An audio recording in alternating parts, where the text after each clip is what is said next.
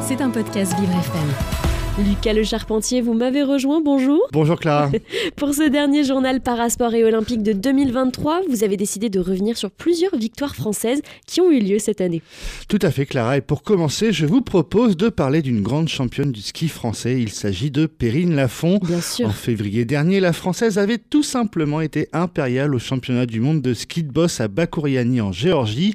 Lors de cette compétition, la championne de 25 ans avait décroché deux médailles d'or sur les épreuves individuelles et du parallèle. Avec ces deux médailles, Perrine Lafont avait fait monter son palmarès à cinq titres mondiaux, faisant d'elle la skieuse de boss la plus titrée de l'histoire.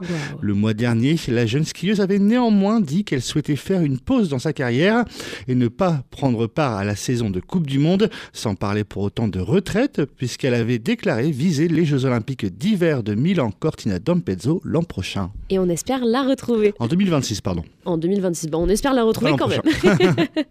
On enchaîne Lucas avec du rugby fauteuil et une année plutôt prolifique pour l'équipe de France. Et eh oui Clara, cette année les Bleus ont montré qu'ils pouvaient rivaliser avec les meilleures nations mondiales. Au mois de mai, Cédric Nankin, Riyad Salem, Jonathan Hiverna, capitaine des Bleus et leurs coéquipiers ont remporté leur deuxième titre de champion d'Europe consécutif au Millennium Stadium de Cardiff au Pays de Galles. En finale, ils s'étaient imposés face à la Grande-Bretagne sur le score de 55 à 49. Puis en octobre dernier, lors de la Coupe lors de la Coupe internationale. L'équipe de France avait atteint le dernier carré de la compétition, ne s'inclinant qu'en demi-finale d'un petit point face au Canada, 51 à 50. Une compétition remportée par l'Australie. Avant ces deux compétitions, au début de l'année, les Bleus étaient montés sur la deuxième marche du podium au championnat du monde, seulement battus en finale par le pays hôte, le Japon, 57 à 54. Des performances qui ont fait de la France une nation qui compte désormais dans le paysage mondial du rugby fauteuil. Une équipe qui voudra briller également l'été prochain lors des Jeux paralympiques de Paris. Et eh ben on les suivra de très près puisqu'on sera sûrement sur le terrain à leur côté, on l'espère en tout cas. Lucas, à présent, vous nous parliez d'Elios Lachumanaya, grand champion qu'on a eu le plaisir de côtoyer de près ici chez Vivre FM.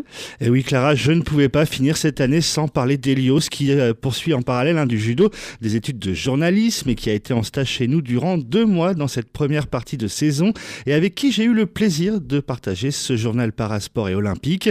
Cette année, Elios Lachumanaya, c'est un deuxième titre européen et mondial ajouté à son palmarès. Deux titres remportés au mois d'août dernier à Rotterdam aux Pays-Bas et à Birmingham en Angleterre dans la catégorie des moins de 90 kg J2 regroupant les judokas malvoyants. L'an prochain aux Jeux paralympiques de Paris, il sera il sera d'ailleurs l'un des favoris à la victoire finale. En tout cas, nul doute qu'il fera tout pour décrocher l'or à la maison. On espère qu'il nous ramènera la médaille à Vivre FM. Les camps en 2023, c'est aussi l'équipe de France de rugby militaire qui a brillé. Et eh oui, Clara, je voulais quand même rendre hommage hein, à nos corps euh, d'armée. Lors de la rentrée de septembre dernier, en parallèle de la Coupe du Monde de rugby à 15, l'équipe de France s'était adjugée à Vannes, dans le Morbihan, la troisième édition du championnat du monde de rugby militaire. Ils avaient battu en finale au bout du suspense après prolongation les Fidji tenant du titre sur le score de 25 à 22. Et pour finir, vous revenez également sur quelques faits de cette année dans le sport et le parasport français. Tout à fait, Clara. Et cette année, avec euh, notamment la il y a eu notamment la création de la première équipe de France féminine de futsal, l'attribution très certaine hein, des Jeux d'hiver de 2030 pour les Alpes françaises, la désignation euh, récemment de Yannick Noah à la tête de l'équipe de France de tennis fauteuil pour les Jeux paralympiques, ou encore plus récemment le troisième titre de nos handballeuses françaises. Eh bien, que des belles infos.